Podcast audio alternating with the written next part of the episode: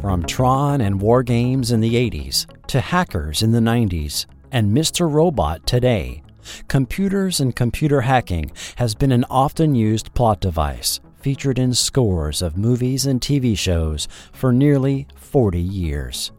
But back in 1983, before computer hacking became an overused trope, usually with wildly unrealistic depictions, most people knew about home computers but didn't have one. And if you asked the average person what a modem was, you'd get a blank stare. That June, a certain movie by John Badham joined hits like Return of the Jedi and Superman 3 at the box office and brought together the concepts of home computer technology, hacking, and teenagers to the forefront, even startling President Reagan at the time. Shall we play a game? All right.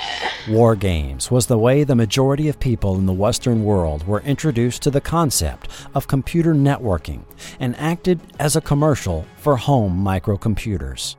That hot and dry summer, as middle class kids started asking their parents for a home computer for Christmas, the dam broke as news of real life computer intrusions repeatedly hit the news. Channel 12 Action News.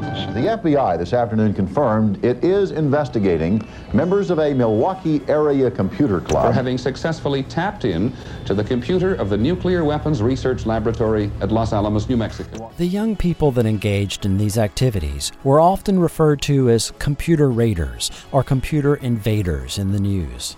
But when the term hacker was used for the first time by mainstream media on the cover of Newsweek, September 5, 1983, it seemed to stick. And to the general public, the term computer hacking became synonymous with computer crime, unaware of any previous definition of the word.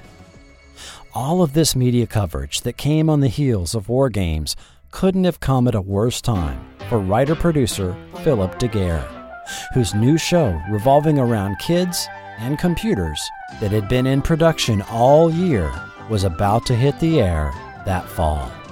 Join me on the next Forgotten TV for a very special presentation as I bring you the previously untold story of the production of the 1983 CBS series Whiz Kids, including an interview with co creator Bob Shayne, input from cast, crew, and guest stars, never before heard stories that happened during production, original network teasers not heard in 36 years, information on real life Whiz Kid hackers, and more.